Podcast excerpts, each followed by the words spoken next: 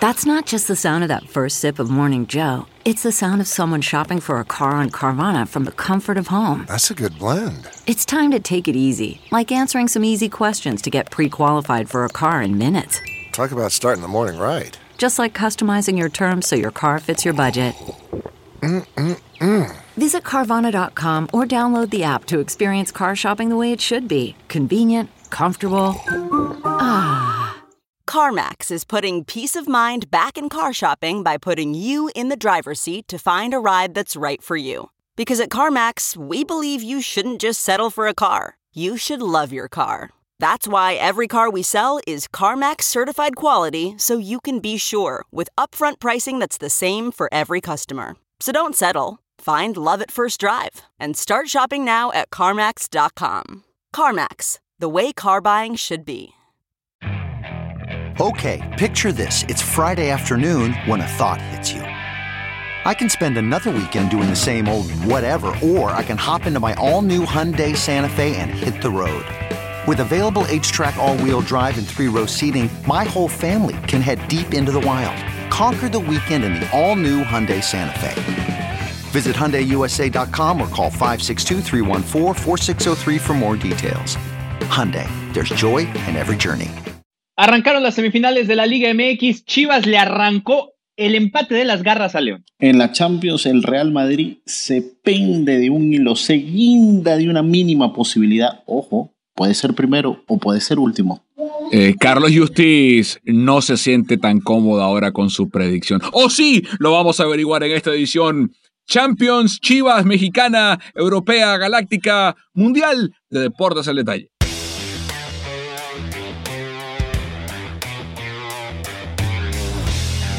Hola, ¿qué tal? Buenos días, buenas tardes, buenas noches, dependiendo de la parte del planeta donde se encuentren. Y como siempre, esperemos que estén todos bien de salud, que el COVID-19 sea parte de todos ustedes, que no esté en sus vidas y si por casualidad entró y llegó, pues bueno, que los trate eh, de la mejor manera posible en medio de estos tiempos tan extraños, tan, tan confusos, tan, tan incómodos que todos estamos viviendo. Eh, Carlos Justis Pedro Andrade y quien les habla, Carlos Mauricio Ramírez. ¿Cómo están, hermanos? ¿Cómo estás, Caritos? Un día...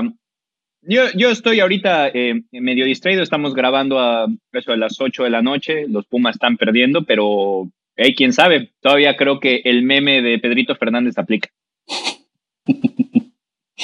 ¿Qué tal muchachos? Saludos, un abrazo.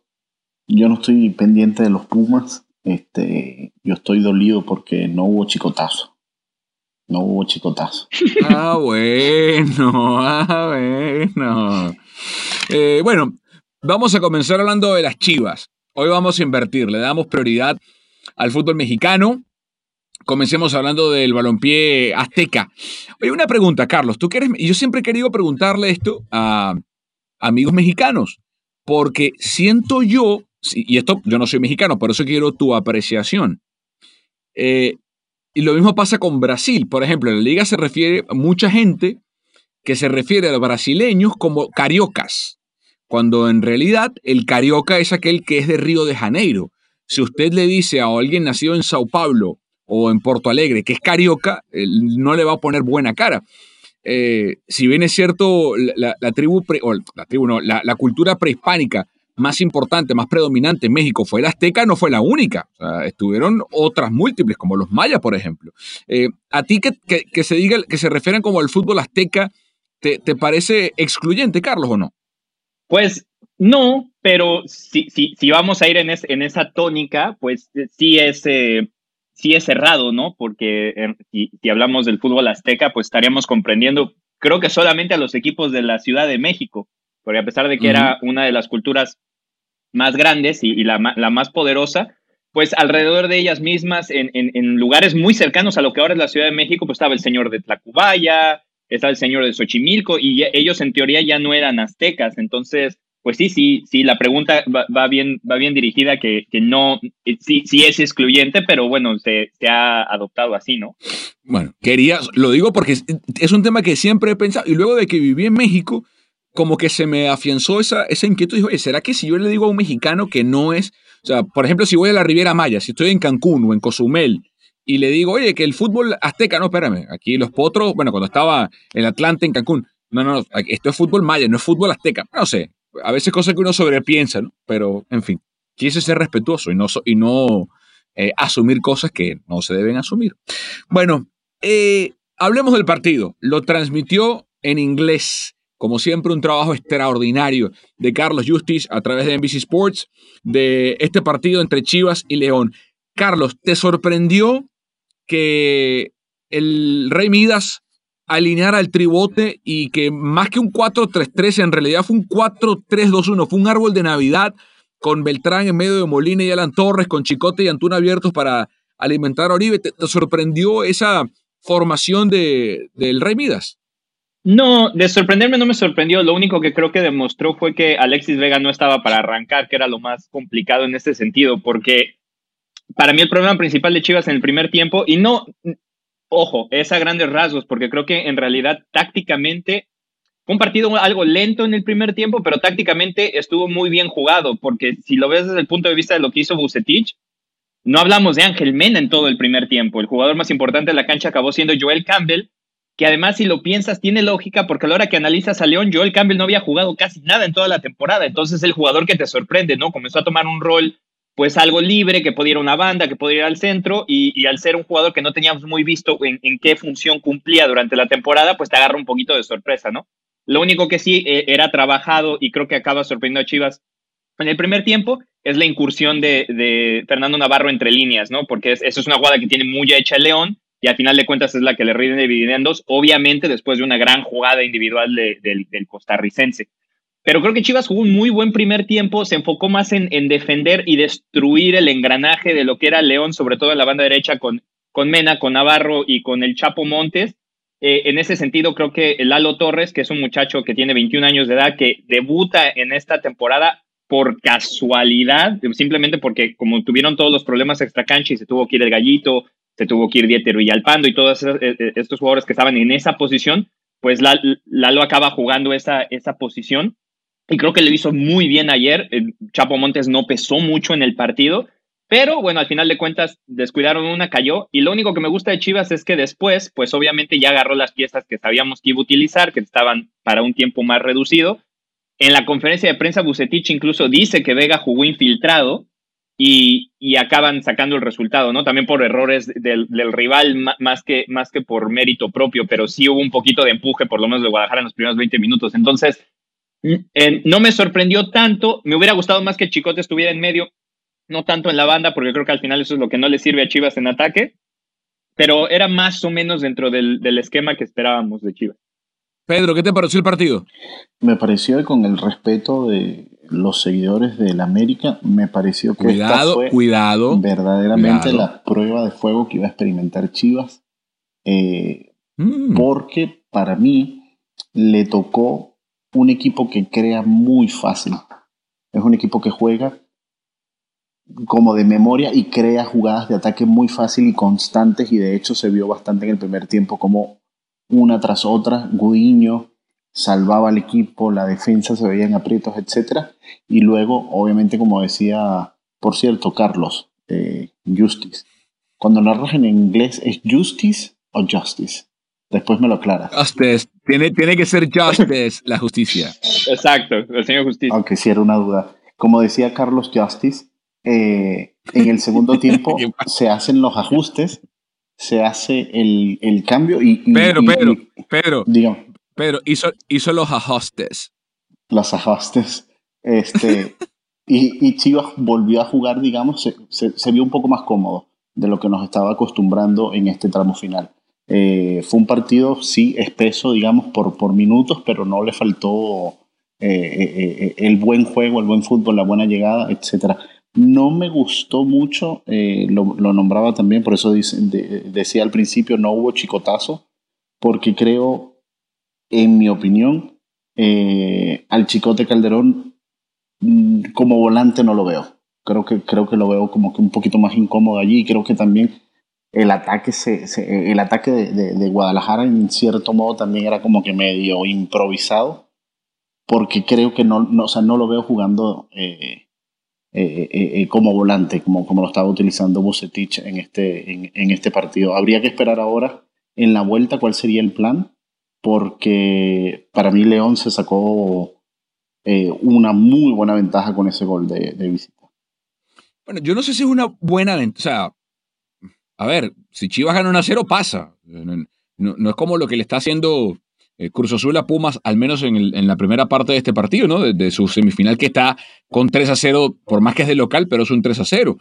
Eh, yo creo que lo primero que, para hablar del partido que vimos el miércoles, antes de hablar de lo que puede pasar el sábado, eh, no sé cómo, yo creo que indistintamente, Carlos de, y, Pedro, indistintamente de a quienes tenga a disposición eh, para el partido de vuelta, yo no presumo, o, mejor dicho, presumo que Bucetich va a volver a alinear con el 4-2-3-1. O sea, eh, se vio muy plano el equipo con el 4-3-2-1, eh, que a veces mutaba un 4-3-3, pero fue básicamente un 4, o sea, trató de quitarle eh, acceso por los carriles centrales con, los, con el tribote de Beltrán, eh, Lalo Torres y Molina, pero terminó siendo una invitación para los costados, sobre todo para Joel Campbell, que, qué forma de caerse un jugador, ¿no, muchachos? Porque Campbell, después de aquella Copa del Mundo con Costa Rica en el 2014, se va a Inglaterra, lo ficha el Arsenal y parecía que era un futbolista eh, eh, en, el que, la selección tica podía tener otro referente establecido en Europa, junto con Brian Ruiz en ese momento y, y por supuesto eh, con Keylor Navas, pero terminó desinflándose el punto que hoy ya jugó por, por el positivo de COVID del avión Ramírez, pero si no, ¿qué, qué, manera de caerse el rendimiento de un jugador? Insisto, que llegó a ser considerado una perla como para irse a un equipo como el Arsenal y, y, se terminó desinflando, pero fue él el que desequilibró. Yo no, no sé, no me imagino a Bucetich recurriendo otra vez al tribote. Eso por un lado. Por otra parte, eh, la defensa central de Pumas se vio incómoda, sobre todo el tío de Sepúlveda a Carlos cuando le tocó, las veces que le tocó, cuando por la derecha del ataque de, León encaraba, que ese fue el lado, el, flanco débil de la defensa de Chivas, fue la izquierda, entre Ponce y Tiva, el recorte que le manda Campbell al Tiva para el gol de, de Navarro es es extraordinario. Con la zurda, luego con la misma zurda, habilita Navarro. Eh, precisamente uno pensaba que ese tribote era para evitar cosas como esa. Hay una, para mí ese gol es clave lo de Barreiro porque él empuja y recupera el balón en tres cuartos de cancha para luego habilitar a Campbell y, toma Chivas saliendo, lo toma mal parado. Eh, eso fue clave, pero luego mérito de Bucetich que endereza el equipo con los cambios de Macías y de Vega y en, a, cinco minutos de haber hecho los cambios empatan el partido con, es cierto, es, protagonista Cota con el error del penal, pero bueno, lo, empataron. Eh, ¿Se imaginan a, Chivas con otra alineación que no sea indistintamente de los intérpretes 4-2-3-1 para la vuelta? Yo, después de ver a Chivas un, par de veces, creo que donde se ha visto más cómodo es, eh, no, es no, es tanto un, un, 2, un 4-2-3-1, más bien hace como una, hace una línea donde hace un 4-2-2-2 o sea, pone a los dos contenciones, en este caso venía a ser Lalo Torres y, Molina, y donde le funcionó contra el América fue cuando eh, Jesús Angulo jugaba básicamente como de interior izquierdo y marcaba más de lo que despuntaba, que creo que fue ayer donde vimos que el Chicote sufrió un poquito jugando como extremo, porque en este momento su, posición en la cancha es simplemente para atacar, no tanto para recuperar, y a Fernando Beltrán le costó recuperar en el medio del campo. Después, en el segundo tiempo, cuando entra Alexis Vega, Alexis Vega tiene la ventaja de poderse, y lo vimos varias veces, de hecho, un par de las mejores jugadas que tuvo Chivas fueron balones largos que le tiraron hacia la banda izquierda, que él recibe muy bien, y después hace, en una hizo una jugada individual que termina en una salvada de cota, en la otra tira, tira un centro. Pero en, en, ese, en ese movimiento, el Chicote una vez que entra al centro y comienza más de marca y menos, y menos de, de ataque, funcionó mejor Chivas. Y creo que ahí es donde está la clave tiene que salir de ese tribote, como dices, porque era básicamente un triángulo donde estaba los dos, los dos clavados y Fernando, y Fernando Beltrán ayudando un poquito en medio, pero Fernando no tuvo la salida, no pudo distribuir el balón y al final Chicote no pudo ayudarles por la banda porque en esa necesidad de, que también desplegara al frente, no podía ayudar a marcar. Entonces, si Chivas puede recuperar esa forma, no sé, no sé si va a estar el Cone Brizuela, no sé si va a estar Angulo, porque además esos dos jugadores son claves en, esa, en esa posición de sacrificio, porque hacen ese volante mixto. Ellos recuperan en, esa segunda línea de volantes para que al final queda un solo nueve, que en este caso había sido Saldívar y después Oribe Peralta, y Oriel Antuna, que tiene la libertad de buscar los espacios detrás de la defensa. Entonces, yo creo que tiene que regresar a eso. Macías, Macías va de entrada, pero Macías va de entrada. No sé, porque todo depende. Yo creo que lo va a poner de, va a ir de titular si está al 100%. También hay que, porque nosotros no sabemos cómo estuvo la recuperación. Sabíamos que estaban para algunos minutos. Lo importante es saber, eso lo sabrá el cuerpo médico, para cuántos minutos están. Porque si Macías no está al 100, yo imagino que será el mismo, el, mismo corte. Pones a Oribe de entrada o, a Saldívar, un, un, jugador más nueve que reciba para poder brincar la línea cuando León te presiona más arriba. Y una vez que se abren los espacios, Macías, que es un jugador con más velocidad, que busca la espalda de los defensas, lo pones. Si Macías está para los 90, seguramente irá de titular. Mm, para mí la gran duda es esa, eh, JJ Macías, que, se contará con él, no se contará con él. A ver, se cuenta con él, pero desde el inicio es lo que, es lo que digo. Y si fuese JJ Macías el que entrara, ¿quién sería entonces el gran sacrificado de, del esquema? ¿Quién debería dejar de jugar para que JJ Macías entre eh, en el 11 titular? Que desde mi punto de vista yo haría los... No tocaría absolutamente nada de lo que se ha mostrado antes del partido de León, salvo quitar el tribote, no tocaría exactamente, o sea, dejaría exactamente la misma plantilla, perdón, que comenzó ese 11 inicial, lo que, así, lo que haría es el ajuste con el que se había jugado en los partidos previos, porque creo que Chivas necesita el espacio y necesita la velocidad, cosa que no encontró en, muchos eh, estados del partido ante, ante León. Eh, y creo que es la única forma, digamos, que tú puedes jugarle golpe a golpe a León, cuando explotas la velocidad, cuando explotas el espacio. Pero Carlos, pero a ver, ¿es incompatible JJ Macías? Hagamos un, un, símil. Y, y, por favor entiendan, no estamos diciendo que son los mismos jugadores, simplemente estamos buscando un ejemplo en otro equipo del mundo. Por ejemplo, el Barça. Eh, hay gente que pensaba que Grisman, eh, bueno, algunos pensaban que Grisman podía jugar de nueve. ¿eh? Y ha quedado demostrado que cuando juega detrás de un 9 como Bryce White, su fútbol se abre. Y yo veo condiciones en Macías que advierto de Grisman. Más allá, de, o sea, más allá de que uno es zurdo, otro es derecho. O sea, para mí, Macías es un tipo que, es más, se beneficia de tener un, un 9 arriba que abre espacio para su fútbol, para su, para su poder aparecer de segunda línea a tercera, para atacar espacios dejados vacantes por centrales, encarar mano a mano contra volantes de contención que son un poco más lentos o menos físicos que Macías. Por eso me pregunto si en el 4-2-3-1 o 4-4-2 no puede jugar Macías con Saldívar o con Oribe, de entrada. Lo que pasa es que ahí creo que el gran sacrificado, si los pones a Macías con Oribe, estás, al que sacrificas sería Antuna porque Antuna te ha funcionado en ese, en ese rol. Puede jugar, o sea, yo creo que eh, definitivamente en esa, en esa situación puede ser. Y mi pregunta ahí sería, digo, no, no sé cómo, cómo, cómo lo rote, porque digo, para mí los, los, dos, los dos jugadores claves que no tiene en este momento Chivas, o sea, hoy, son Angulo, que no está para 100 después de la lesión, y el Cone Brizuela, que, sí, que sigue fuera por COVID. Entonces, esas dos posiciones, supongamos que ahí pones al Chicote y Antuna. El problema ahí es que Antuna no te va a ayudar a recuperar lo suficiente, pero Macías sí te va a dar, porque a la hora que le pones a Oribe al lado, le va a funcionar de maravilla, porque precisamente eso que dices. Oribe juega de poste, abre el hueco, jala una, una posición para los centrales y Macías ocupa el espacio detrás, y ahí es donde Macías explota su fútbol, que era la ventaja que tenía cuando estaba en León, porque si revisas ve exactamente este partido. Cuando metieron a Nico Sosa, porque creo que Gigliotti sufrió un poquito de ser el referente de ataque, Cortaron los circuitos por el lado derecho para no dejar que Mena, que es el jugador más importante, eh, eh, entrara en, juego. Y por eso Campbell se aprovechó de esa situación. Al ver que Mena tenía siempre dos o tres jugadores alrededor que Gigliotti jalaba marca, pues el que quedaba solo era Joel Campbell. Entonces, en ese sentido, pasaría, pasaría lo mismo. En, en ese caso, si lo, si lo rotamos a esa, a esa versión, sería Antuna el que, el, que, el que sacrifican porque lo están marcando entre dos, Oribe que jala marcas y entonces este, podríamos decir que en, ese caso eh, Macías, Macías queda solo. Creo que en ese sentido sí, sí funciona. Pero eh, lo vimos, digo, lo vimos con León. cuando entró Nico Sosa se comió dos jugadas increíbles, incluso el penalti que pedían.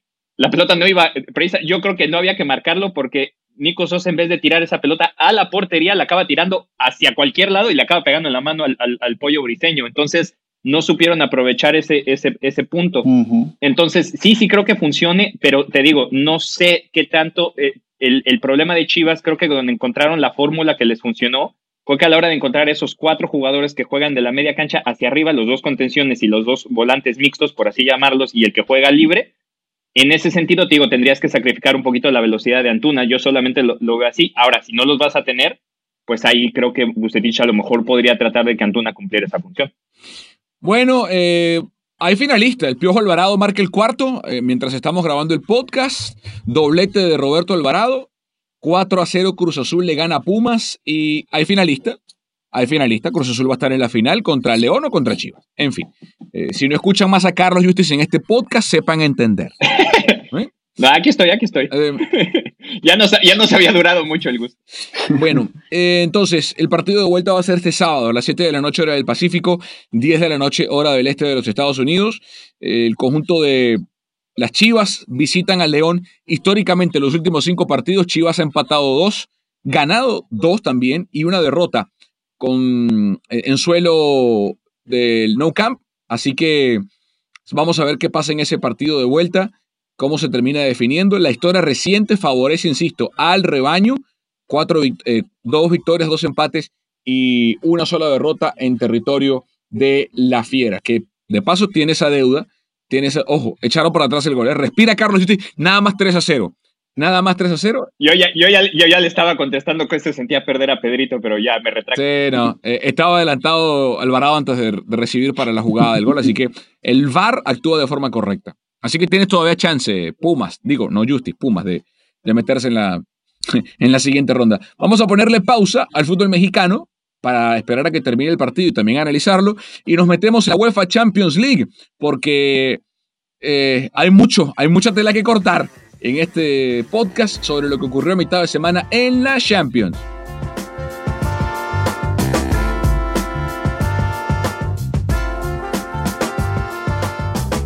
Si el 2020 fuese un grupo de la Champions, sería el grupo del Real Madrid. Todo caos, todo loco, todo eh, inusual, todo extraño, todo atípico. Eh, porque cuando parecía que el Shakhtar, que venía de comerse 10 goles en dos partidos ante el Borussia Mönchengladbach, iba a ser incapaz de hacer cualquier cosa contra el Real Madrid, por más que el Madrid no venía bien, venía de perder ante el Alavés el fin de semana y de partidos malos contra eh, distintos rivales de poco peso eh, en la Liga Española. Eh, dice, bueno, el Shakhtar también le ganó una vez, no le va a ganar otra vez, por más que el partido sea en Ucrania. El Inter, el Inter perdió contra el Madrid, le ganó los dos partidos el equipo de Zidane, o sea, ¿qué puede salir mal? Y bueno, todo, porque ganó el Shakhtar 2 a 0. Y de paso, yo no sé si para algunos lo ayuda, yo creo que lo perjudica, porque el Inter, que se vio tan mal contra el Madrid, y el Dortmund, el, el Gladbach, que se vio tan bien contra el Shakhtar, le ganó 3 a 2 en Alemania al Gladbach. ¿Por qué digo yo? Hay, gente que dice, y quiero la opinión de ustedes, hay gente que dice que el Inter ayudó al Madrid porque mantuvo el grupo abierto. Si el Gladbach clasificaba, si el Gladbach le ganaba al Inter, eh, pues no dependía de sí mismo en cierta medida el conjunto del Madrid, porque si el Shakhtar vencía al Inter en San Siro, en la última fecha estaba fuera el conjunto del Madrid, así le ganara al Gladbach porque eh, por el duelo directo entre Shakhtar e Inter eh, y Madrid quedaba fuera el conjunto merengue. Pero la, la otra cara de esa moneda es la siguiente, como perdió el Gladbach, tiene que ir ahora a, ma- a matar a Madrid, porque es cierto, si ganaba el, si ganaba el Gladbach y clasificaba, era primero de grupo, y, dudo, francamente dudo que hubiesen puesto mucha carne en el asador en ese partido en, en el Alfredo de Estéfano. Ahora, el Gladbach tiene que ir a matar a España, es decir, los cuatro aquí pueden clasificar o quedarse fuera, o ir, bueno, al premio de consolación de la Europa League. Te pregunto, valiente Carlos Justis, ¿qué va a pasar ahora? Porque nadie entiende nada. es que con esa locura, eh, pues yo creo que estamos en las mismas. Eh, yo creo que al final, no, no es que no, estoy buscando cómo, cómo pase y, lo veo difícil, porque la única, el Madrid no puede empatar, el Madrid tiene que ganar el partido. Si lo, ga- si lo gana, pero es que es lo mismo, no creía, Totalmente. nadie creía que le iba a ganar los dos partidos al Inter y le gana los dos partidos al Inter. Y después dices, bueno, ya le ganó los partidos al Inter, le va a ganar el partido al Shakhtar. Y no va a ganar el partido contra el Shakhtar. Entonces ahora igual así como el Inter no creíamos que le ganara el Gladbach, igual el Madrid le gana al Gladbach. Entonces, yo sigo creyendo que la va a sacar otra vez rayando y después se va a ir en octavos, porque eh, como de, de paso hay que decirlo, el Madrid no está jugando a nada. Yo cuando dije que el Madrid pasaba es porque el- obviamente el Madrid es el Madrid y la Champions le ayuda y de alguna manera saca los resultados, pero en cuestión de juego, o sea, fue un desastre completo de, de, de arriba para abajo, pero ahora como están las cosas, así como el Inter acabó ganando al Alba, también rayando, porque el, el, Inter le estaba ganando, era 3 a 1 creo que al, al que de repente se vio 3 a 3, anularon el gol, también fue un desastre, entonces creo que algo parecido puede pasar con el Madrid. Eh, yo no quiero sonar pedante ni nada, pero yo decía, le ganó al Inter y ahora lo que falta es que venga y ponga la torta en Ucrania, la puso y bueno, la guinda del pastel será en el de Estefano. Eh, habría, que ver, eh, en el partido del de Estefano va a ser totalmente distinto, eh, porque literalmente es una final y al Real Madrid le encanta jugar finales.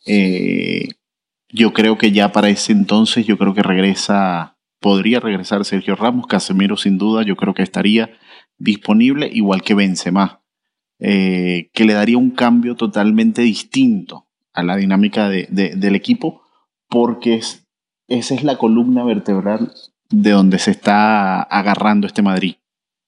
De Benzema que haga algo allá arriba, de Casemiro que pare aquí en la media y de Ramos que cumpla la función de los cuatro de abajo. Y son y son, y son sus tres jugadores más importantes. Totalmente. Definitivamente son eh, sus tres jugadores más importantes. y la defensa cuando no está Ramos es, otra cosa. Yo entiendo cuando, cuando Carlos presentaba el, tema de la Champions, el tema de que el Inter le hizo un favor al Real Madrid porque dejó las opciones abiertas. Pero es que las opciones abiertas yo creo que para mí es un arma de doble filo. Porque todos los equipos van a salir exactamente a lo mismo. A dejar, o sea, matar o morir. Listo. Y la ventaja, entre comillas, que tiene el equipo alemán, perdón, Justi, es que con el empate le basta también. Ahora. Al Madrid no.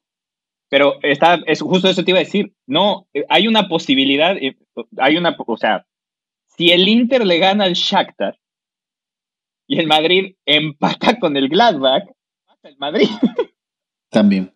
Quedarían el Inter con 8 quedarían el, el Inter con 8 y el Madrid, con, 8? pero el Madrid, como le ganó los dos partidos al Inter, le lleva la ventaja en el desempate. Entonces.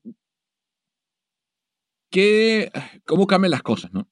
Hace un tiempo, fíjense, hace un tiempo, eh, yo hablaba con un colega sobre Zidane como entrenador y le decía que para mí Zidane tiene una gran virtud como entrenador, que es el ser un gestor, un gerente.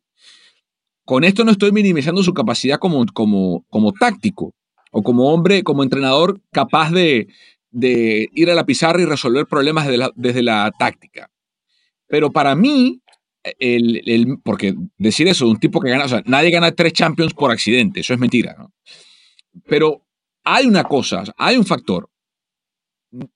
En todo el tiempo que se han estado como técnico del Madrid, ¿Cuántas veces, muchachos, seamos sinceros, ustedes que nos escuchan del otro lado de su móvil o de su computador, donde sea que nos escuchen, eh, ¿cuántas veces leyeron ustedes libros o artículos o, páginas web o lo que sea, eh, valorando, destacando, alabando algún movimiento táctico de Zidane, alguna resolución de un partido desde lo táctico, algún desmembramiento del rival a partir de la pizarra? ¿Cuándo?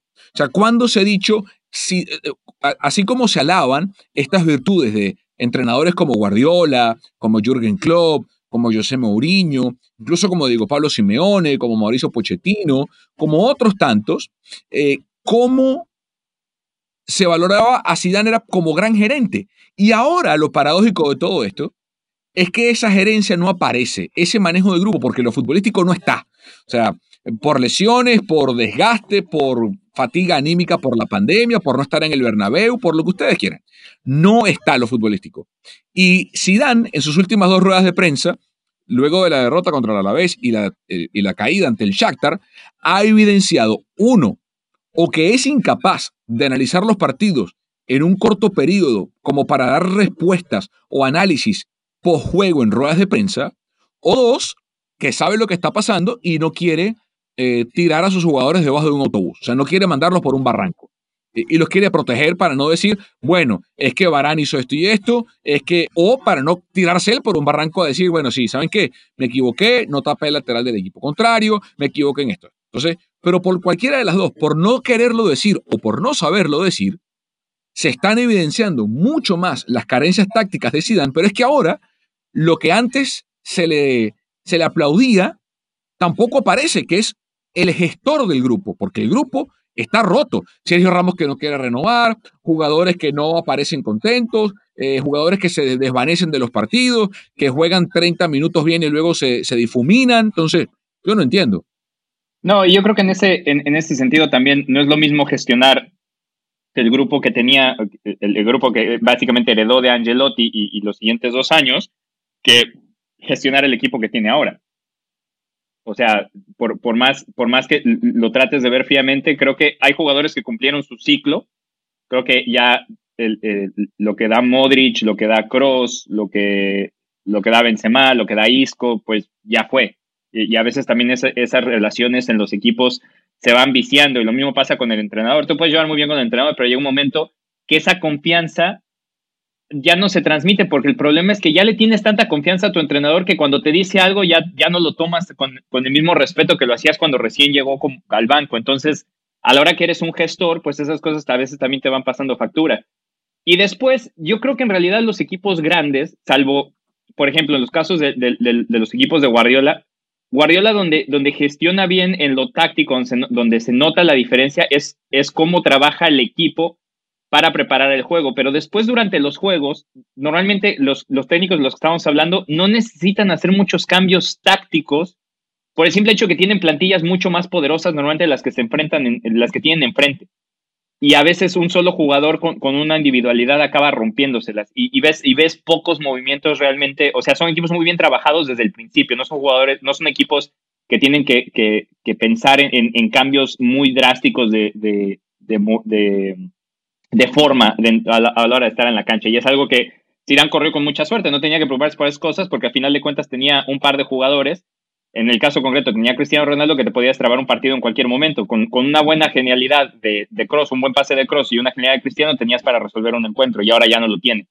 Y pasa lo mismo con los jugadores que tiene el banco. Ya no tiene, ya no tiene la misma calidad de, de jugadores. Hay muchas lesiones. Es el, es el 2020 por más que por más que, suene como excusa pero sí ha cambiado algo lo vemos incluso con, con, el lo vemos con el con el, con el mismo Liverpool de club que se comió siete goles del, del Aston Villa y ahora está jugando bien.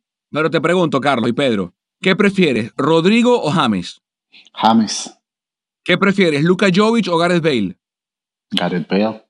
¿y quién lo gestionó mal Sí pero no, pero no, es que, pero, pero es que es que es el punto. De todas maneras, no creo, e, ese, eso es que prefiero yo pero yo no los tengo día a día, yo no sé cómo me llevo con ellos. Perfecto, pero hubo una mala gestión, Carlos. O sea, eh, algo pasó dentro de ese vestuario, algo pasó dentro de ese eh, camerino, que jugadores de la talla de James o de Gareth Bale, entre otros, por ejemplo, ¿por qué no se pudo aprovechar a un jugador como Marcos Llorente? ¿Por qué no se pudo aprovechar a un jugador como Agraf?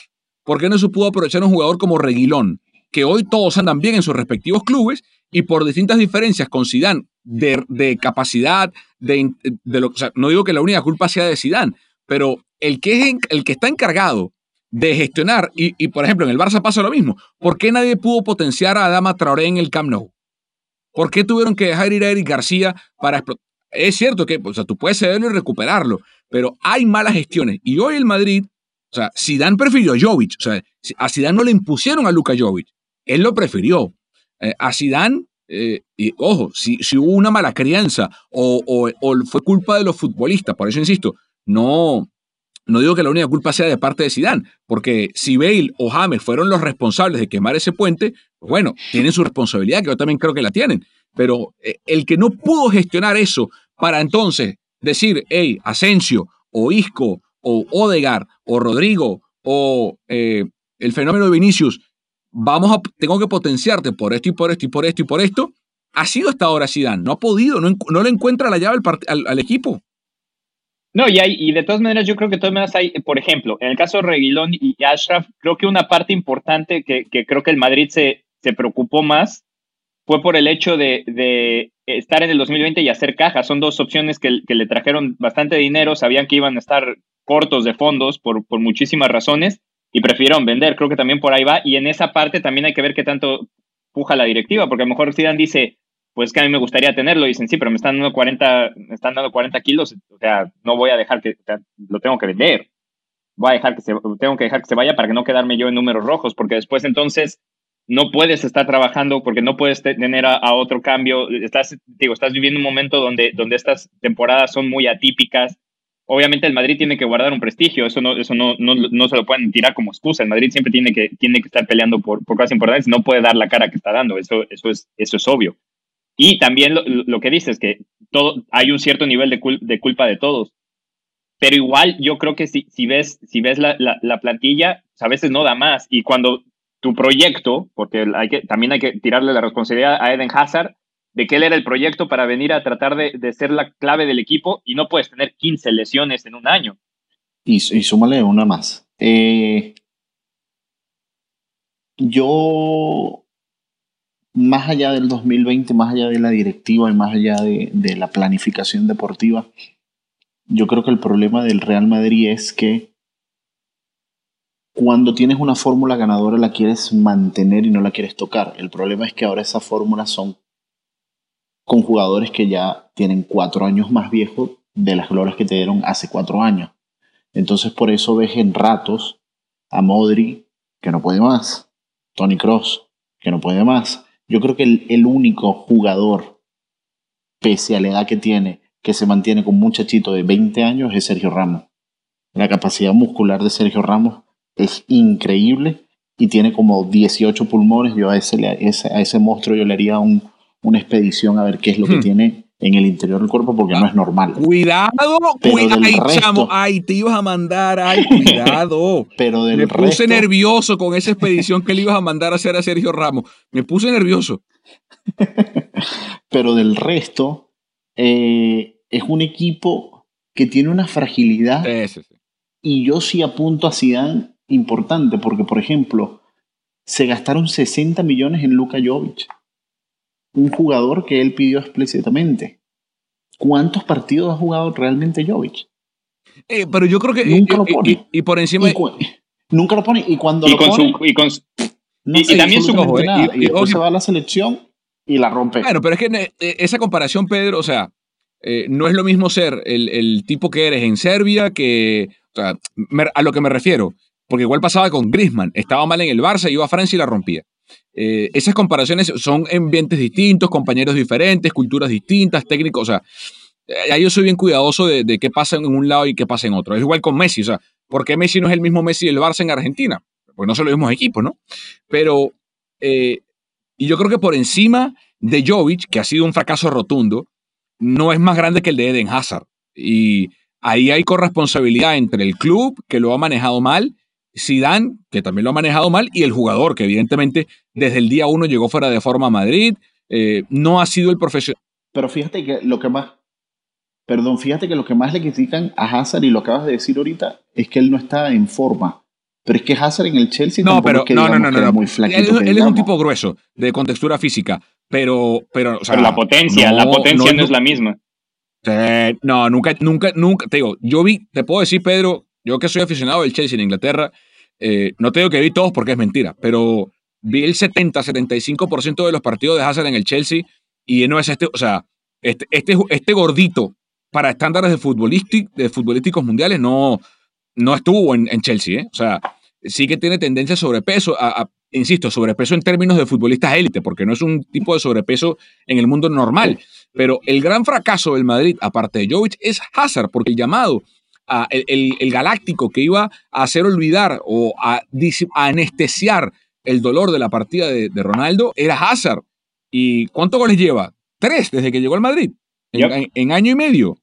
Entonces, pero bueno, eh, pasemos al Barça rápidamente, porque por más que está clasificado hace rato, eh, hay varias cosas interesantes para debatir. Messi volvió a descansar, ni siquiera viajó a Hungría para enfrentar al Ferencváros. Eh, y si bien es cierto, los últimos eh, tres partidos han sido contra equipos de, poco peso, eh, el Dinamo Kiev, eh, los Osuna y ahora el Ferenbaros, pues también es cierto que en esos tres partidos contra el Madrid contra rivales de peso similar perdió en la Champions y también el día como por ejemplo el Alavés.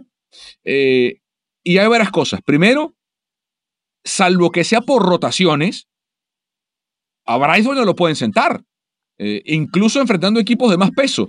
Estoy viendo el calendario del Barça. Es, un, 9, pero aparte de que es un 9, es un 9 rápido. O sea, no, es un tanque que, te ocupa espacio en el área. O sea, es un tipo de verdad. Eh, yo le vi un par de partidos en el Leganés cuando jugaba, porque jugaba con Roberto Rosales, el lateral derecho venezolano, eh, cuando le dirigía el, el, Vasco Aguirre. Y es un tipo muy rápido para ser 9. Y estoy viendo los próximos partidos del Barça. tiene el Cádiz de visitante, Juve de local, un partido de dos equipos que están ya recontraclasificados, Levante de local, Real Sociedad, eso es un partidazo y Valencia. Entonces, tal vez el primer gran examen de Bright White va a ser eh, por allá el 16 de diciembre contra la Real Sociedad en el Camp Nou. Y tiene la ventaja Kuman de que de los próximos cinco partidos, cuatro son en Barcelona.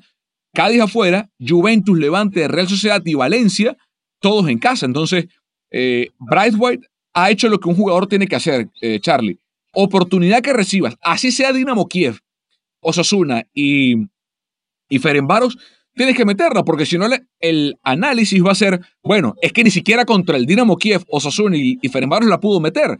Y al hacerlo, terminó de una vez por todas de destapar todo el potencial de, de Griezmann. Yo lo que lamento, porque es cierto que Braijo es un buen 9, pero el Barça, si quiere trascender, no puede confiar únicamente de este 9, eh, lo que creo le termine es de abrir los ojos a la directiva interina, a la junta gestora, eh, que tiene la capacidad de fichar, de que de alguna forma en invierno tienen que fichar por lo menos un 9, porque por lo menos ahora Mingueza ha tapado el, hueco de las lesiones de Araujo y de Piqué contra rivales de poco peso, insisto, y les acabo de pasar el calendario.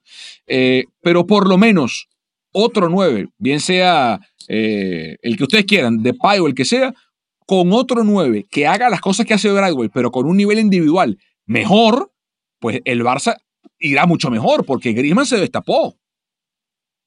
Pero yo creo que al final de cuentas, el, Barça tiene el, igual, tiene el mismo, porque seguimos hablando de, la, injerencia que tienen como equipos. Por eso, obviamente, el Madrid está en, está en un hueco, porque estás, estás quedando casi fuera en grupos. Barcelona ya no tiene ese problema, ya está, ya está del otro lado. Y le toca jugar contra la Juve, también un partido donde en realidad ninguno de los dos juega nada. Entonces esa también es una ventaja porque no te, no te va a exigir igual. Pero yo creo que lo, único, el único problema del Barça es que tiene la ventaja ahorita del calendario, creo que le va a funcionar, creo que está funcionando bien. Contra Juve va a ser una buena, una buena prueba porque los dos pueden jugar en teoría un poco distendidos, o sea, pueden intentar cosas para atacar y, ser, ser ofensivos y, y, buscar el resultado porque al final de cuentas, pues en realidad no hace mucha diferencia. Y, el único problema que, veo ahí es que yo no creo que el Barça tenga dinero para invertir en el, en el invierno. Me parece ilógico. Hoy mismo el, mismo presidente eh, declaraba que él hubiera preferido vender a Messi por, la, por el mismo razón de que está en números rojos. Y eso va a ser un problema a la larga para, para la reestructuración. Creo que con lo que tienen están bien, pero las partes más importantes, que son precisamente lo, lo que tienen que, reforzarse en la, defensa central, y ahora, y ahora eh, tener un, un 9 de calidad, va a tener que esperar un rato, o bueno, por lo menos de aquí al, al verano a ver cómo se solventan las cosas, porque es, lo, es, lo, es el único problema que le veo ahorita, es qué va a pasar con la dirigencia, qué, qué, qué, pasos va a tomar la siguiente dirigencia, y luego la cantidad que tienes para invertir, porque yo sí veo muy difícil, si todavía están haciendo recortes de salario, que el Barça pueda venir a buscar algo y pelear en esta temporada, aunque, insisto, yo creo que en esta temporada muchos de los equipos están cómodos sabiendo que haces un papel respetable sin exigirte mucho, sabiendo que no tienes para invertir y sin, sin hacer muchos muchos gastos. Creo que es ahorita es lo que piensan todos los equipos a gran escala. Sí, hoy escuché incluso, eh, no, no, no tengo la certeza de la información, pero hoy escuché que la deuda del Barcelona podría ser de hasta mil millones de euros. Eh, y, ahorita les platico algo específico del, tema deuda y, planificación financiera del Barcelona para los próximos años.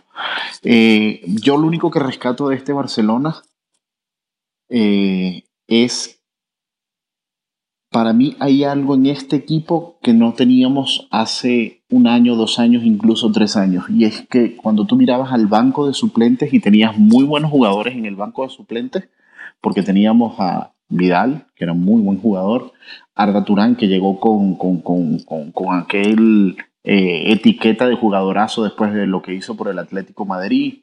Este, eh, teníamos también a André Gómez después de lo que hizo en el Valencia, etc.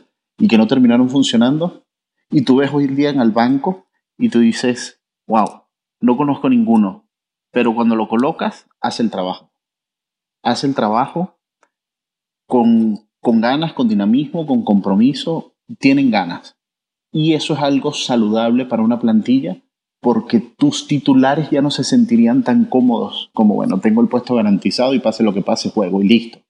Eh, lo vemos, por ejemplo, cuando tienes el doble pivote y te cambian a Pjanic y De Jong, lo puede hacer exactamente igual Busqué De Jong, con, con obviamente pintadas distintas en el esquema de juego y lo que cada uno puede aportar, pero digamos, la estructura funciona. Lo de Griezmann se confirma algo él necesita un 9. Él no es un 9. Te puede jugar como falso 9, sí, pero él necesita un 9. Él necesita a alguien anclado allí porque él necesita ese espacio.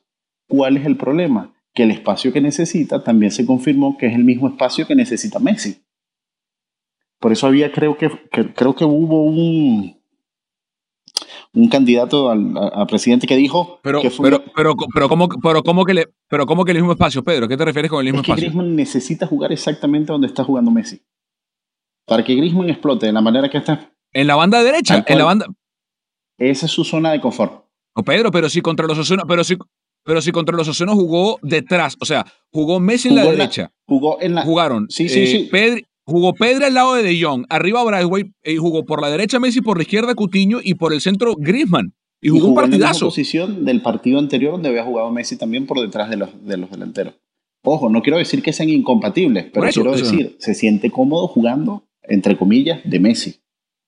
Eh, eh, es, lo, es lo que digo. Y obviamente lo que ya destacábamos, el 9, el 9 es, es una cosa fija en, en, en, en el Barcelona. es como decir lo que en el Madrid era el Ariete como por ejemplo Val Roy, Ronaldo, etcétera, que era ese jugador que estaba allí, Raúl, el Ángel Raúl, que lo que hacía era meterla hasta con el codo si era posible. En el Barcelona, el esquema del Barcelona necesita un 9, un 9, el que sea. Sí, pero, que, ah, pero la pregunta, ok, eh, eh, eso es un buen punto, el que sea, porque ahí te va. Eh, el Barça, y quiero saber qué opina, qué opina Carlos de esto, para mí el Barça tiene superpoblación en una zona y, o sea, es un océano de extremos y un desierto de atacantes. Porque sanos están Griezmann, Cuchiño, Messi, Dembélé, Pedri, Trincao. Son y Ansu Fati. Son siete. ¿eh? Fati juega en España de extremo por la izquierda con un 9. Fati en España no juega de 9. Eh, Messi juega de Messi, hasta de falso 9 ha jugado Messi en el Barça, pero generalmente por la banda derecha perfil cambiado. Cuchiño puede jugar de delantero, o sea, detrás del delantero centro o por la izquierda a perfil cambiado. Griezmann tiene que jugar, o sea, hay muchos jugadores que juegan la misma posición y no hay suficientes que jueguen arriba. Eh, está claro que Ansu Fati es intocable, o sea, el futuro del Barça se llama Ansu Fati. Eh, hay un futuro inmediato en el que el Barça se desprende, y por inmediato me refiero o al invierno o al próximo mercado de verano, en el que el Barça se desprenda del excedente de extremos que tiene eh, para buscar un delantero élite. Y si es así, ¿cuál? O sea, ¿cuál es dispensable? Porque, insisto, no puedes tener, o sea, por más que la temporada es larga y, y un equipo como el Barça requiere de profundidad, tú lo que no puedes tener es 80 extremos y un delantero que ni siquiera es top. O sea, que te hace bien la chamba contra el Levante o el Leganés o el Shakhtar o el, qué sé yo, o el Ferenbaros, pero cuando, quiero verlo cuando venga el Liverpool, el Madrid o el City o qué sé yo. Entonces, ¿cuál de todos es dispensable o por cuál puede recibir más el Barça a futuro? Yo creo que por cualquiera. El problema, yo creo que el problema no es tanto quién pudiera, porque en teoría puede ponerlos a todos a la venta si quiere. El problema es quién va a venir a comprarlos. Ahorita el problema más grande es el, es el, es el dinero para, para poder eh, resolver. Y, y, creo que parte también de lo que hablas es a la hora de hacer, a la hora de hacer fútbol y de recuperar, tampoco tienen mucho de dónde escoger el, el Barcelona. Por eso te decía que creo que el, el, Barça estaba eh, este, este año sufriendo, no se ha notado todavía y, y, y, va a ser un problema. El problema siempre viene en estas temporadas, al final de la temporada, cuando se te comienzan a... 4-0. Lo, había visto, lo estaba, lo estaba, lo estaba ignorando. 4-0, alerta, alerta 4-0, 4-0, alerta. Ahora sí, ¿no? Ahora sí. Hace rato estaba platicando con alguien que eh, por, primera, por primera vez en mucho tiempo está, son las únicas semifinales donde si gana cualquiera de los cuatro equipos yo estoy bien. ¡Eh! Sí, cómo no. Oye, yo, mis camisetas del Cruz Azul ahí están colgadas, no me las pongo por obvias razones, pero ahí están. Algún día me la tuve que poner, no los puedo odiar. Ah, ajá, entonces sí, sí, sí, sigue, sigue, sí. Pero decía, al final, de, al final de cuentas, este, al final del año es cuando comienzas a sufrir. Ahorita, eh, en teoría, la temporada está, entre comillas, empezando. Es cuando, cuando, de hecho, es cuando se supone que un jugador está llegando a su pico de rendimiento, ¿no? Eh, vino pretemporada, comienzas en la temporada, ahorita es cuando estás en, en, tu mejor nivel. Y el problema viene en febrero, marzo, ahí es donde comienza a venir cómo, cómo gestionas la plantilla para que te siga rindiendo. Y como dices, en este año en particular, uh -huh tienes poco para recuperar y defender. Entonces, ¿qué vas a hacer? ¿Qué vas a hacer cuando si llega a haber una lesión? Si no está funcionando y tienes que, dar, te, tienes que darle la vuelta. Creo que ahí es donde el, el, el, Barça está, está complicado y es un problema cuando, cuando armas la plantilla, pero eso ya no, o sea, esto es lo que tiene. Eh, y lo que, lo que decías, lo que va a decir Pedro es quién va a venir a El problema es quién va a venir a te pagar. Te pregunto, te pregunto. Vamos, vamos a hacer un juego aquí de. Total, es nuestro podcast, hacemos lo que nos provoca, ¿no? Siempre cuando las jefas digan que está bien, se puede hacer. Eh, vamos a hacer un juego de fantasía, fútbol fantasy, fantasy fútbol. Eh, eh, Pedro, tú eres el gerente del, de, del Borussia Dortmund. ¿eh? Yo soy, yo soy el próximo presidente del Barça. Gané las elecciones en enero, soy el presidente del Barça. Ring, ring. No, no tiene. Okay. Hola, hola. Digo, lo, la puerta. Hola, hola, ¿qué tal? Buenas tardes. Sí, la puerta. Sí, sí, sí. ¿Cómo, ¿Cómo, te va? Es que, es que habla alemán, sí. habla alemán te, te, tienes que pasarle un... Este, Estamos hablando con Google Translate. Eh, sí, ¿cómo te va? Aló, aló, aló. Contéstale. Muy bien, muy bien. Fel, fel, felici gracias. Felicidades. Muchas gracias, muchas gracias. Eh, por, por amigo, amigo, le tengo un negocio, eh, a ver si le interesa. ¿Aló? Ok, ok. Eh, ok. Ok, ok. Sí, no, si es el que rayó, a ver, el que a rayó ver, la le, le presento dijo, este negocio. Por a ver, favor, eh, estamos preséntalo. interesados A en otorgarles a, a, a Felipe Cuchiño, que le, le, encantó Alemania cuando estuvo allá con el Bayern, le gustó mucho, le encantó la salchicha, le encantó la, la, la, la cerveza, le fue muy bien. Y, y, bueno, ganó la Champions, ¿no? Eh, ¿Qué le parece? Felipe Cuchiño y, y Antoine Grisman, ¿eh? campeón del mundo. ¿Qué le parece? Felipe Cuchiño y Antoine Grisman, y usted me da a, a Haaland. Eh, el... Sí, ¿Y, ¿y, cuánto? No, creo que el cuánto no, porque para sorpresa está en 100 milloncitos. Me parece que está súper barato. Bueno, pero, pero ya va, te estoy dando a Felipe Cuchiño y a Antoine Grisman. Me tiene que bajar el precio, mi rey, porque así, así por tampoco. eso, por eso te digo. Mm, eh, pasa, bueno, y, y, y, 30 millones. ¿Qué te parece? Ok, ¿qué tal si en vez de Grisman me regresas a Dembélé? Está bien, mejor. Dembélé y Cuchiño y... Bueno, pero Dembélé vale más que Grisman porque es más joven. Entonces, bájamelo a 20 millones. ¿Te parece? Vendido. Pase el lunes por acá. ¡Eh! Gracias. Pup, pup, pup. Y le cuelgo de una vez. Si me firma esa, Justin, le cuelgo de una vez. Ah, bueno, si te firma esa, pero no creo que te vayan a firmar eso. Bueno, pero yo estoy aquí, yo estoy aquí inventando. Lo, lo que me di cuenta es que Pedro, como, como, como directivo, es buen entrenador. Bueno. Ustedes se imaginan a, a Haaland de 9 del Barça. Dios, Dios, Dios. Mira, les le quería hablar. Pero es que yo creo que ha Haaland como 9 de donde sea lo ven sí, igual, ¿no? Hasta de, Uf. hasta del UNAM. Uf. Bueno, eh, pero, perdón, o sea. Yo, no, nosotros, nosotros, si tuviéramos esa cantidad, nosotros si esa cantidad pero bueno, de dinero, qué, qué descaro, se afincó Andrade, qué bárbaro. No se afinque tampoco, así no. A ver. Mira, eh, pero no, en ese. No, nada más me, nada más me, nada más me emociona, me recuerda las carencias de los pobres Pumas. Porque me hace eso. Mira, hablando de ese. Todavía fuera Tigre. Hablando de ese juego ahorita que estabas precisamente hablando, eh, Carlos Mauricio, eh, obviamente la porta está irrumpiendo nuevamente como aquel presidente famoso del sextete de la época dorada, bla, bla, bla, y todo lo que tú quieras. Mm. Él y Lafont son, digamos, que incluso se pedía que Laporta apoyara la, la, la candidatura de Lafont y que entrara para hacer para cumplir cualquier, cualquier sí, función. de- No de Víctor. Font. Sí, y, y son, digamos, las dos candidaturas como que en este momento más fuertes. Una por lo que fue y el otro, digamos, por un punto de realidad que tiene el Barcelona. Hay un problema. El Barcelona es un club deportivo. ¿Qué quiere decir esto? Que es una sociedad, tiene socios. Por ende, no puede llegar, que era uno de los planes y uno de los rumores que se, se corría, que era que Laporte iba a traer un grupo inversor y con ese grupo inversor era que se podían hacer fichajes, etcétera, y todo lo demás, y pagarle a Messi, traerte a Neymar y al que tú quisieras. El problema es que no lo pueden hacer, precisamente por lo mismo, no pueden recibir dinero de inversionistas fuera del equipo, eh, del club, perdón.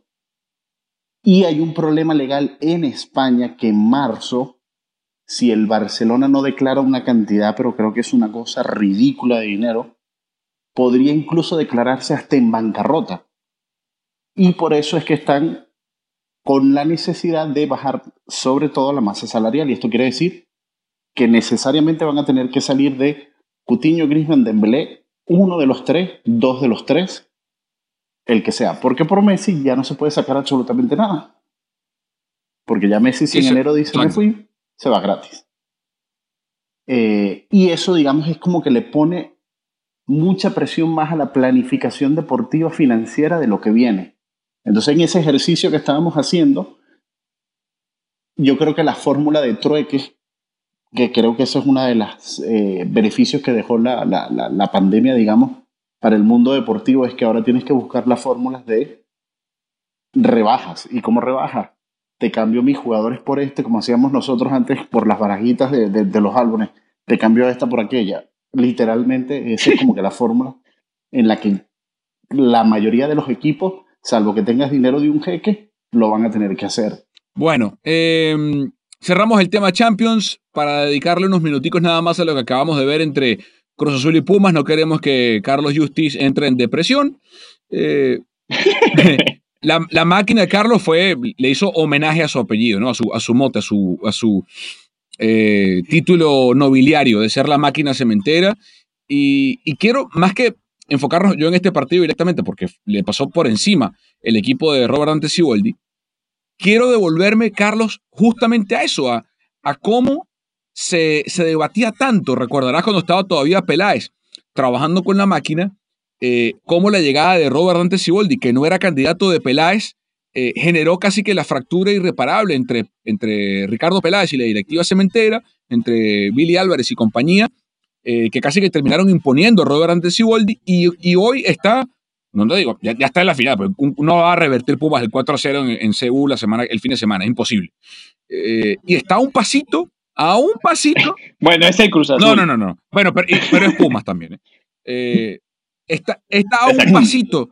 Si el, si el charter, sí, si el charter pudo. Está a un pasito. Agárrate de esa. Sí, está nada, está a nada, a un pasito Robert Dante Siboldi de, de ir de lo sublime con Santos, a lo ridículo con Veracruz, a lo sublime otra vez más con la máquina, ¿no? ¿Qué, qué historia la del exarquero uruguayo? Y, y, creo que creo que Siboldi, yo de entrada no, no, nunca entendí cómo Siboldi fue a Veracruz, más que otra cosa, creo que después de, después de Santos el paso lógico era hacer algo como lo que está haciendo ahora. Eh, demuestra que cuando tiene una plantilla poderosa eh, puede, puede hacer cosas grandes y curiosamente le toca le toca dirigir en, en, en, en, torneos extraños, ¿no? Porque si no mal recuerdo, Siboldi es campeón con Santos en aquel Querétaro de, de, Ronaldinho que llega a la final. Entonces ahora también le toca, le claro. toca en esta pandemia y llega. Pero más allá de eso, el, para mí el, el, el, la tónica con Cruz Azul, porque si, te, si el, el aficionado de Cruz Azul creo que se ha acostumbrado a estar ahí. O sea, el aficionado de Cruz Azul llega a las finales. El problema de Cruz Azul no es ser protagonista, el problema de Cruz Azul no es quedar entre los primeros lugares, el problema no es ni siquiera llegar a la final, es no ganarla. No Entonces ahorita creo que Cruz Azul, más allá de- del resultado que hoy es, es, es extraordinario, como fue un resultado extraordinario la ida contra Tigres, creo que eso incluso le da un ambiente anímico, anímico mucho más grande de lo que puede ser hoy, porque creo que Pumas ya con lo que, lo- con lo que hizo este torneo ya tuvo. Eh, era, un, era un equipo que se quedó sin técnico a tres días de empezar el, el torneo. Llega Lilini de, de emergente y por muchas razones, por, en- entre cuestiones, entre suerte y, algunas, al- algunas eh, situaciones que le beneficiaban, Pumas pudo meterse entre los primeros dos del torneo, pero tampoco era un equipo tan sólido. no defendía muy bien, dependía mucho de su arquero. La ventaja que tenía es que cuando creaba oportunidades de gol las, concretaba, pero no sabes cuánto puede durar un equipo así anotando goles que no se supone que debe anotar. No, era consistente en ese sentido. Eso, es- eso es la realidad, más allá de que sacara los resultados. Y se vio bien por un, por un muy buen tramo del, del, del torneo, pero la liguilla ya es otra cosa. No se ve bien contra Pachuca. Ahora Cruz Azul otra vez demuestra por qué sí está, está para llegar y lo tiene. Para Cruz Azul es lo mismo, tiene que coronar. Y lo más importante, lo que a mí más me llama la atención, que nunca he sabido entender, es que tú puedes entender que si tiene una generación de jugadores que sufre este, este tipo de, de consecuencias, es lógico, ¿no? Es un, es un equipo que ha, que ha pasado una final, otra y otra, y sobre todo, por ejemplo, cuando perdieron la, de, la del 2013 con América, era lógico que ese grupo tuviera esa carga psicológica. Pero lo raro del Cruz Azul es que llega jugador tras jugador que no tiene nada que ver con la camiseta, llega un técnico que no tiene nada que ver con la camiseta y le sigue entrando el mismo, el, el mismo miedo. Incluso ahorita, Carlos, eso se llama, Eh, cultura, se los- llama cultura deportiva. Se llama cultura. O sea, así como hay pero no puede, pero, pero para no, para no, para perder las finales, o sea, para saber que estás obli- no obligado, pero que tienes la presión de ser subcampeón todo el tiempo es, es, es extraño. Porque la cultura deportiva de Cruz Azul, y, y creo que eso, ¿quién mejor que yo para decírtelo? Es ser un equipo grande. Todo- o sea, en Cruz Azul no te inculcan desde fuerzas básicas. Cuando estás en fuerzas básicas, sabes que eres un equipo grande. Sabes que es un equipo ganador. Pero es que no lo, pero es que un no lo equipo es. que Pero es que no lo es. Ese es el tema. Es que no lo es. O sea, yo puedo ir por la calle diciendo, soy millonario, soy millonario, soy millonario, y no soy millonario. O sea, vive en el engaño, porque Cruz Azul no es un equipo grande, perdóname. Pero, pero en ese sentido, O sea, un, un equipo, un equipo grande gana un título. En, en- o sea, el Liverpool es un equipo, eh, hasta que llegó Klopp, era un equipo histórico en Inglaterra. No un equipo grande. Ah, porque ganó una Champions con Benítez. Perfecto. El Porto ganó una Champions también con Mourinho. Y no es un equipo grande. Histórico es una cosa. Grande es otro. O sea, Tigres es hoy más grande que, cualquier equipo en México junto con el América, tal vez. Pero Cruz Azul es un equipo grande ¿dónde? Pero yo creo que. Pero creo, y a lo mejor este es otro tema pa- para, para, para el podcast, pero yo creo que más que, más que equipo, más que equipo grande, creo que ahorita Tigres es un equipo que ahora, en este momento, ha tenido resultados y es ganador. Pero para tener, para tener grandeza, creo que tienes que tener todas las cosas juntas. Y en ese sentido, el Liverpool estaba fuera, pero seguía siendo histórico y tenía grandeza porque seguía siendo un equipo popular, un equipo que de todas maneras peleaba en los primeros lugares, a pesar de que no lo consiguiera. O- ojo, creo que eh, ese, ese es un tema más eh, filosófico que otra cosa, pero a lo que me refiero es que Cruz Azul de todas maneras pelea por los puestos. Me parece más complicado, por ejemplo, el caso de Pumas, que tiene mucho sin siquiera poder eh, surgir en una ligui- liguilla, destacar en una liguilla, poder llegar a pelear por un título, es algo que no, que no ha pasado en mucho tiempo. Entonces ahí comienzas a perder, a, pe- a perder puntos, pero Cruz Azul sí lo hace. Entonces, para Cruz Azul la presión sigue igual, a pesar de que resuelve hoy muy bien y que se ve muy bien, va a llegar como favorito si gana eh, por este margen, si vuelve a meter otros tres en CU y, y León pasa eh, empatando con Chivas, va a llegar como favorito. Y al final de cuentas, ahí es donde está la presión, porque para Cruz Azul no vale otra cosa que ser Sí, campeón. la misma presión que tiene, que tuvo contra aquella final contra, contra el América. O sea, es- es- yo creo que, como le dicen, la maldición del Cruz Azul realmente es un tema mental. La pesadez mental que tiene el jugador que se ponga la playera del Cruz Azul de es, es como el quinto, el quinto juego de la selección mexicana, es lo que tú quieres hacer. Y no lo logras hacer, por más que juegues bien y no te pasa. Y el Cruz Azul es exactamente lo mismo. Puedes meter 10 goles si quieres, puedes sellar esta eliminatoria metiendo 4 más en el partido de la vuelta y llegaste a la final y perdiste 1-0. Y ya. Y listo. ¿Y, y, y cómo vas a ser recordado?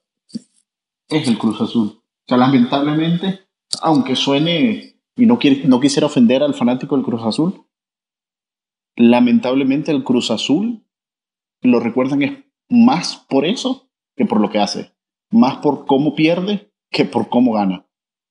Es decir, bueno, ahí está otra vez, ahí es el Cruz Azul. nada Eh, pa- extraño. Para cerrar, Carlos, eh, los goles del Piojo Alvarado, Vaca y doblete al 13. Bueno, en 13 minutos le ganaba 3 a 0 Cruz Azul a Pumas y luego en el 95 eh, Luis Romo. ¿Es, es Romo eh, uno de los jugadores que más ha llamado la atención? Tiene 25 años. eh, por su forma de jugar, Carlos, eh, ¿es, Romo un jugador internacionable? Es, decir, vendible al extranjero Romo o, tiene más pinta de ser un jugador de, que, hará su carrera entera en Liga MX. Yo ahorita, justo lo acabo de decir, me, me preocupa, me, me, gusta, me gustaría que, que tuviera eso, pero esta es la primera temporada donde realmente destaca. Ha tenido un poquito de destellos antes, pero esta es la primera temporada donde destaca. Y no quiero que tenga el caso que le pasó al Gulli Peña. Me parece que está en un caso parecido. Es un jugador que tiene un pico cuando ya es más grande, que juega además una posición parecida, que en este momento está viviendo un momento de dulce, pero creo que eh, tenemos que ver qué tan consistente es. Tiene que poder mantener ese nivel y ahí ver si puede. En el, creo que el único caso que podría parecérsele es el de Carlos Salcido, que Carlos Salcido también eh, debuta grande, puede mantener el nivel, se va al, al PSV Eindhoven y le va bastante bien. Después tuvo un, un paso ahí por el, por el Fulham. Entonces creo que Romo en este momento, no creo que hoy es para ser internacional, sí creo que es material de selección, creo que si, si es por momentos, porque siempre hablamos de que la selección nacional a veces eh, obviamente tiene que haber un proyecto, pero cuando alguien está en buen momento, creo que es momento de, que esté. Creo que Luis Romo está para ser parte de selección nacional, pero no, no lo veo saliendo todavía. Pero si puede mantener este nivel, sí creo que puede tener una aventura por ahí. Obviamente, como habíamos dicho, muy complicado co- como se está manejando ahorita con la pandemia, el, dinero, cuánto puede costar, porque también si un jugador más grande, en cuánto lo va a tasar Cruz Azul, todas esas cosas creo que van a ser complicadas. Bueno, cerramos este podcast. Eh, hermanos, gracias por compartir una semana más. Episodio 13 de Deportes al Detalle. Eh, hasta la semana que viene, Pedro.